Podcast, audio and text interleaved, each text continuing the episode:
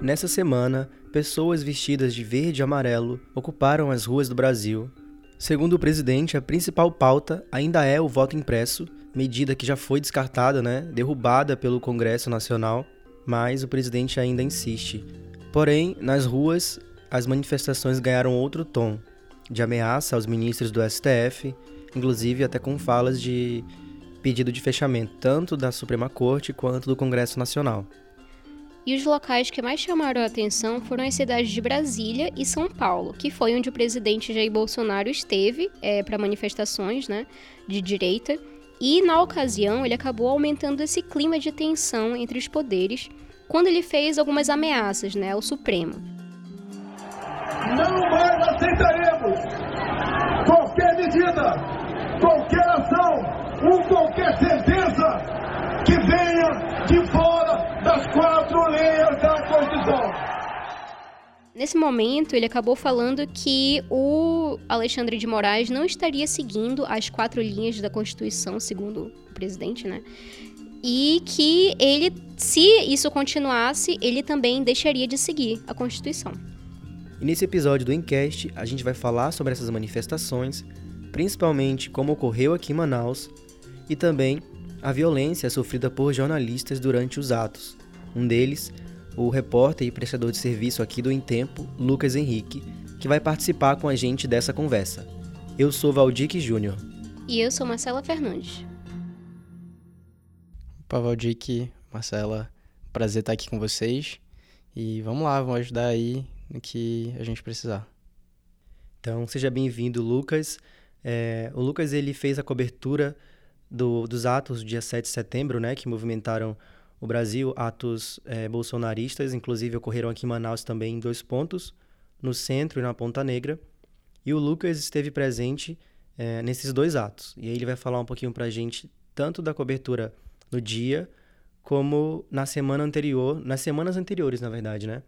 Que aconteceu muita coisa também para que essas manifestações pudessem ocorrer. E um dos pontos, assim, é, mais interessantes que a gente podia falar seria sobre uma espécie de racha na direita, que já estava acontecendo fazia um tempo, a gente percebia isso é, nas nossas coberturas de política, né, sobre o assunto, que existia um clima, né, de tensão envolvendo umas figuras emblemáticas da direita aqui no Amazonas, que seria o Coronel Menezes e é, o Romero Reis, né, que são, assim, os líderes principais da direita aqui no estado. Lucas, como é que foi essa situação que tu percebeu? É, é isso mesmo. A gente estava realizando essa cobertura bem focado nesse, nessa divisão da, da direita aqui, que é uma divisão antiga, né? Parte desde a da eleição para prefeito, quando os dois disputaram a atenção do Bolsonaro e o Coronel Menezes tomou a, a frente ali, né? Do, do apoio bolsonarista. É, declaradamente, Bolsonaro deu apoio ao Menezes e o Romero Reis ele não não se absteve, né? Ele não não foi para trás ao perceber que, que o apoio era para Menezes. Aliás, o Bolsonaro falou até na época que eu lembro que ele primeiro ele não disse o nome do Menezes, né? Eu nem lembro dele ter dito, mas ele falou que no Amazonas ele apoiava um careca. Não sei se vocês viram isso. Sim, sim, sim. Todo mundo soube que era o Menezes por causa disso. Teve essa situação e que se estendeu até é, os dias de hoje. Os dois não entraram pelo que parece, pelas declarações que, que os dois é, nos deram durante todas essas semanas, não existe um, um, consenso entre os dois, tanto que fizeram manifestações separadas. O Menezes fez no centro e o Romero Reis fez lá na Ponta Negra, totalmente separado. Não conversaram, segundo o próprio Menezes, as duas manifestações não conversaram em momento algum. E foi tudo simultâneo, né? Ao mesmo tempo, no mesmo horário, inclusive, três horas da tarde, no dia 7. Então, por causa desse racha, né, que aconteceu, que já estava rolando antes na direita e acabou resultando aí em manifestações no mesmo dia, mas em lugares diferentes. É, como é que foi assim o número de participantes de uma para outra? Então, primeiro eu vou falar mesmo do que eu senti estando nas duas manifestações, é, do que eu vi, né, do, do meu sentimento pessoal quanto a esses números. No centro, a gente percebeu uma movimentação menor de manifestantes, no entanto, muito mais organizada.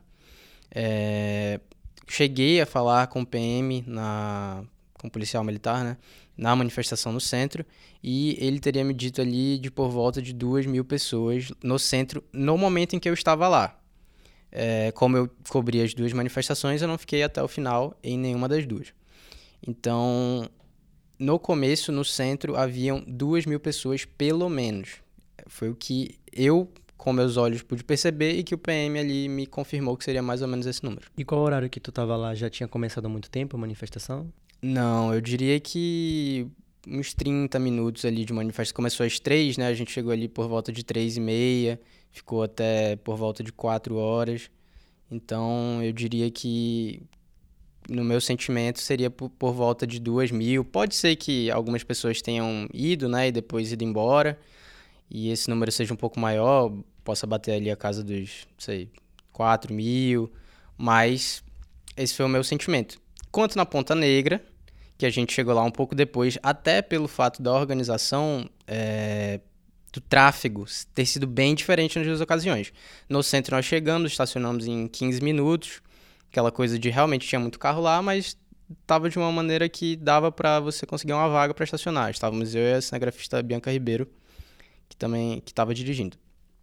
Na Ponta Negra não, nós passamos no mínimo, não sei, umas duas horas no trânsito, só ali próximo da orla.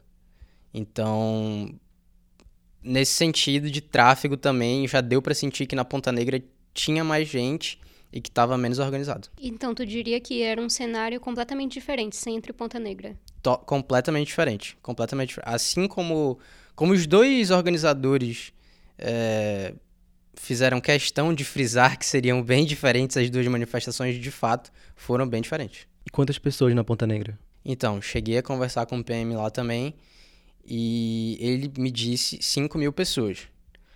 O que vai muito, assim, contrário aos números oficiais, né? Que foram na Ponta Negra 30 mil e no centro 15. Cheguei a falar com, com um dos membros organizadores lá no centro, não o Coronel Menezes, o Sérgio Kruk, que é líder do movimento conservador do Amazonas. E no centro ele me disse, abre aspas para ele, nós tomamos toda a extensão da Avenida Eduardo Ribeira da Ribeiro. Então eu diria 30 mil, fecha aspas. São números bem diferentes, né? E eu percebi também, porque enquanto o Lucas ele estava lá fazendo a, a, a, apuração né, no local, eu estava na redação, né, de plantão também, e ficava vindo números diferentes né, da PM. Tanto que, enquanto o Lucas conversava, a gente também é, tentava falar com, com o pessoal da comunicação da PM. E eram números que iam mudando, tanto que a gente tinha que mudar no próprio título das matérias, né? Uma hora eles falavam, não, tem é, cerca de 5 mil na Ponta Negra. Aí a gente ia lá e colocava. Aí depois, sei lá, uma hora, duas horas depois, não, na verdade era 18 mil. Aí a gente, meu Deus do céu, ia lá e trocava. Aí 30 mil. Aí, caramba, a gente não sabe nem é, dizer, né, como é que foi a situação. É, outra coisa que eu queria te perguntar também, que a gente tem conversado sobre isso, sobre a questão da organização. Acho que tu já até mencionou um pouquinho, mas a diferença do, do cenário, houve uma certa. É, tava mais tranquilo no centro e na Ponta Negra tu sentia que tava mais uma coisa meio. De, sem, meio fora do controle, assim? A gente tinha conversado sobre isso. Sim, sim, de fato ficou bem perceptível que no centro existiam mais presença de famílias, é, pessoas de idade. Já na Ponta Negra tava uma coisa, até cheguei a brincar também, que tava uma coisa mais carnaval.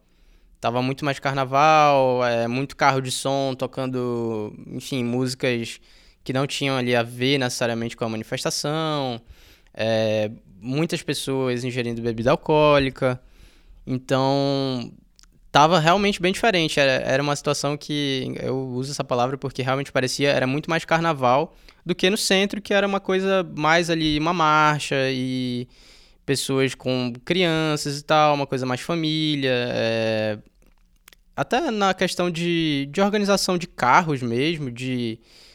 Enfim, dessa questão de ordem, ordem, essa é a palavra, no centro as coisas estavam muito mais tranquilas. E justamente por causa dessa desorganização, né, foi nesse cenário de entre aspas, carnaval aí que tu coloca na Ponta Negra, que foi o que aconteceu, é, toda a violência que tu e a Bianca passaram, né?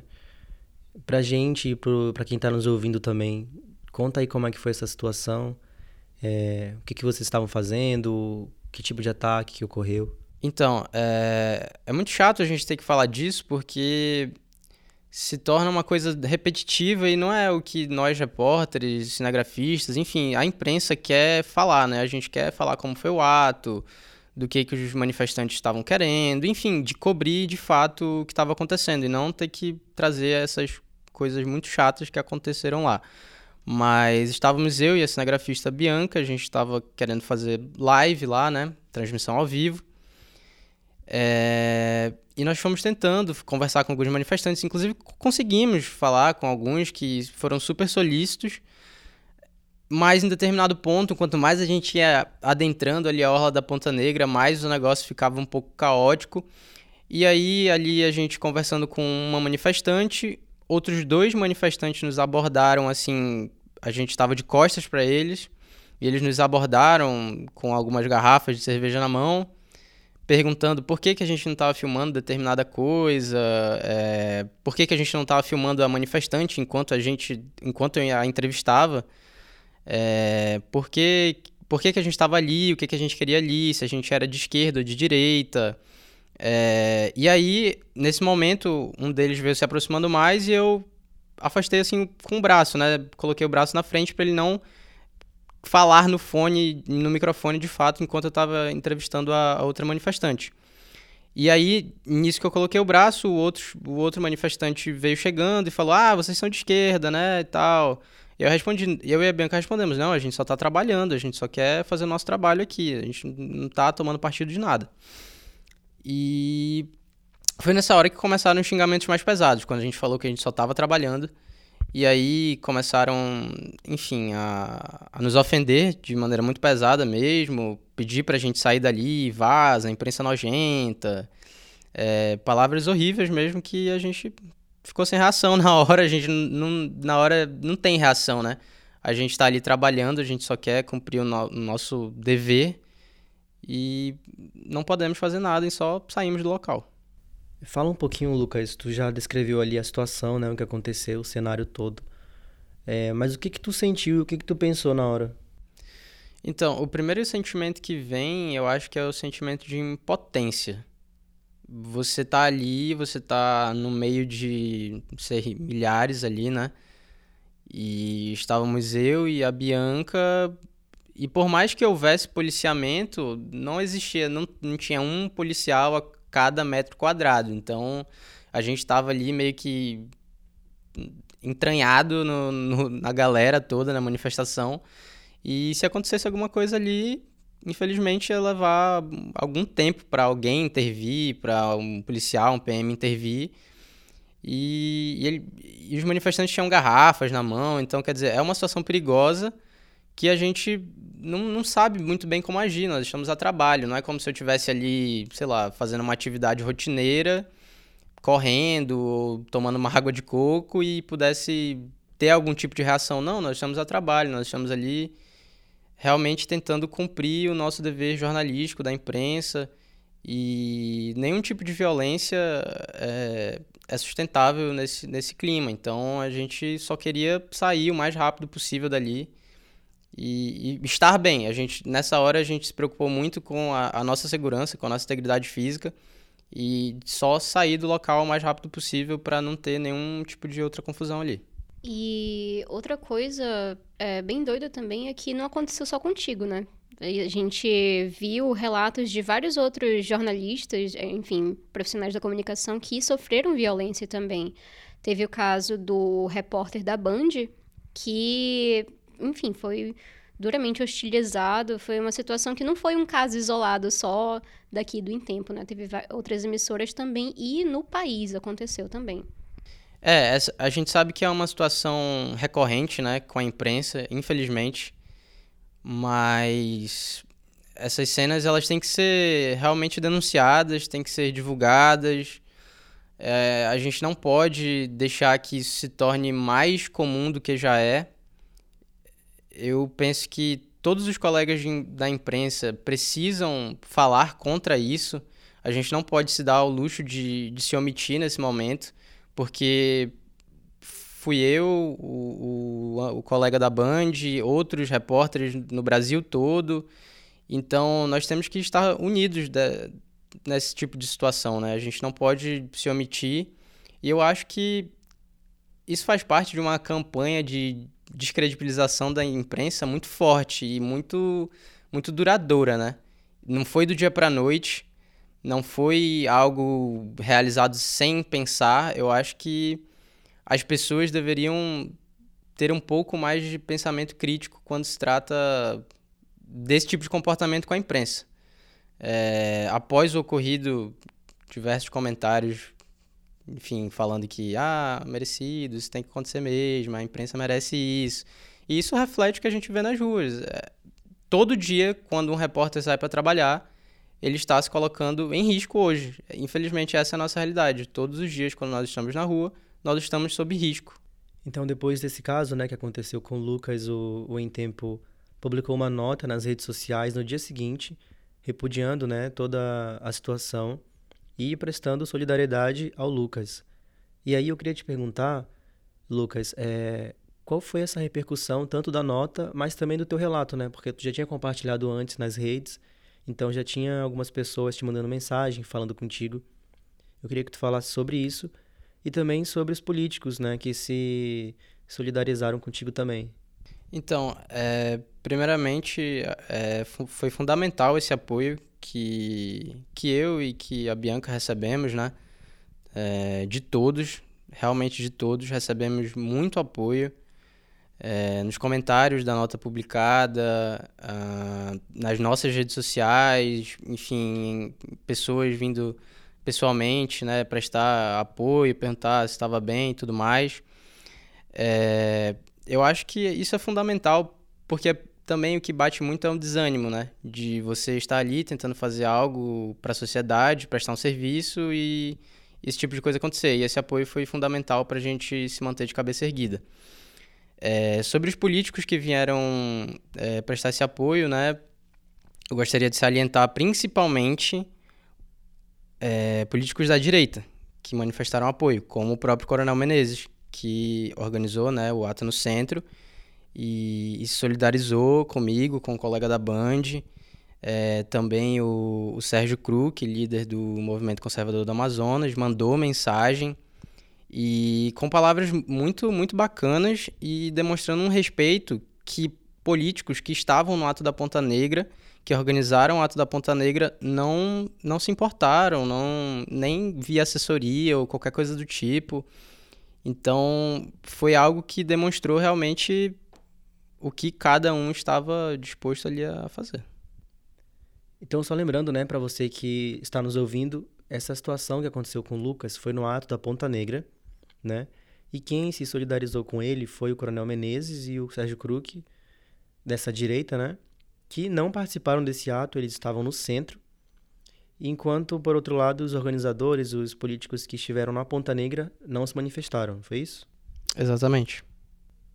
E Lucas, é, além do Romero Reis, né, que é um empresário que também é, foi candidato à prefeitura é, em 2020, quem mais que estava fazendo parte desse ato da Ponta Negra? Então, é, a gente chegou também a, a, a, cobrir bastante né, a organização desses dois atos. Então, figuras políticas que estavam lá e que participaram de fato da organização desse ato.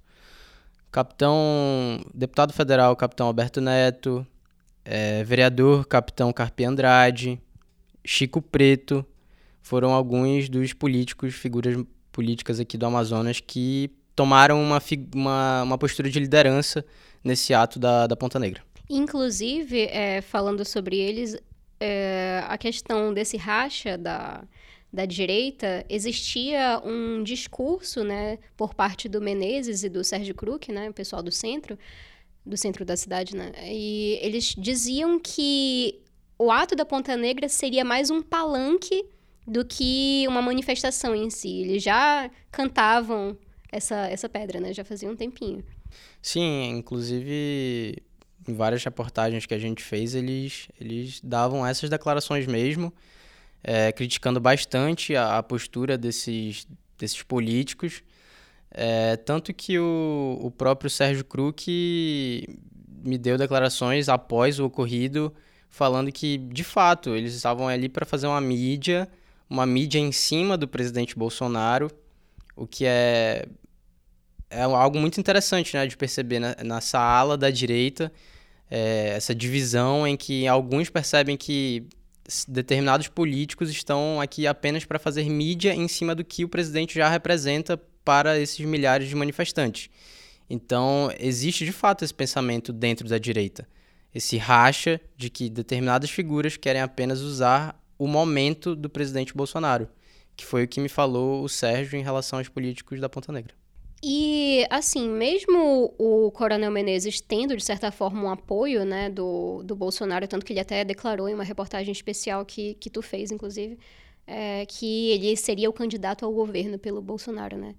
Apesar desse apoio, tu sente que a população, pessoal de Manaus aqui de direita, chega a, de fato, cogitar muito mais o Menezes ou eles têm essa, assim, inclinação mais pro, por exemplo, Romero Reis? Eu diria que esse 7 de setembro foi decisivo para algumas coisas. Uma delas foi para talvez deixar uma interrogação na cabeça do presidente em quem ele vai apostar a ficha dele.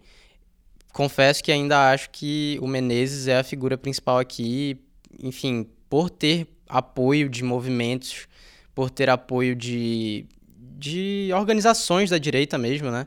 De, de grupos da direita que são mais estabelecidos no Amazonas, como o movimento conservador daqui, da região.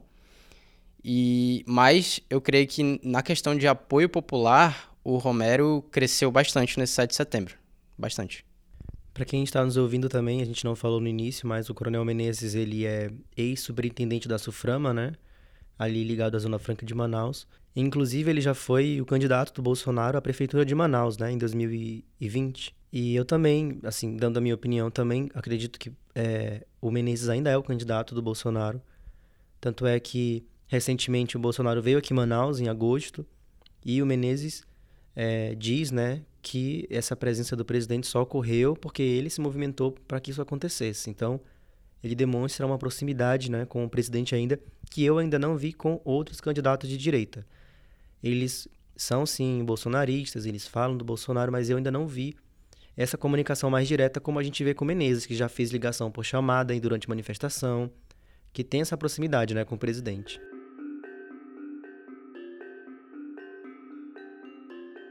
Então é isso. Lucas, eu agradeço a tua participação. Espero que tu volte mais vezes. É porque a gente faz muito sobre muito podcast sobre política aqui, né? Os episódios. E é isso. De novo, minha solidariedade a você, né? Pelo que você passou. E é isso aí. Vamos junto. Muito obrigado, Valdic, pelo, pelo convite, Marcela também. É, estou à disposição, quero sim participar mais vezes e foi um prazer imenso estar aqui com vocês. É, admiro muito o podcast, o Encast, e espero poder colaborar mais vezes. Obrigada, Lucas, pela tua participação e amanhã a gente se vê de novo, até porque a gente trabalha um do lado do outro, né? Editoria de política. Obrigada.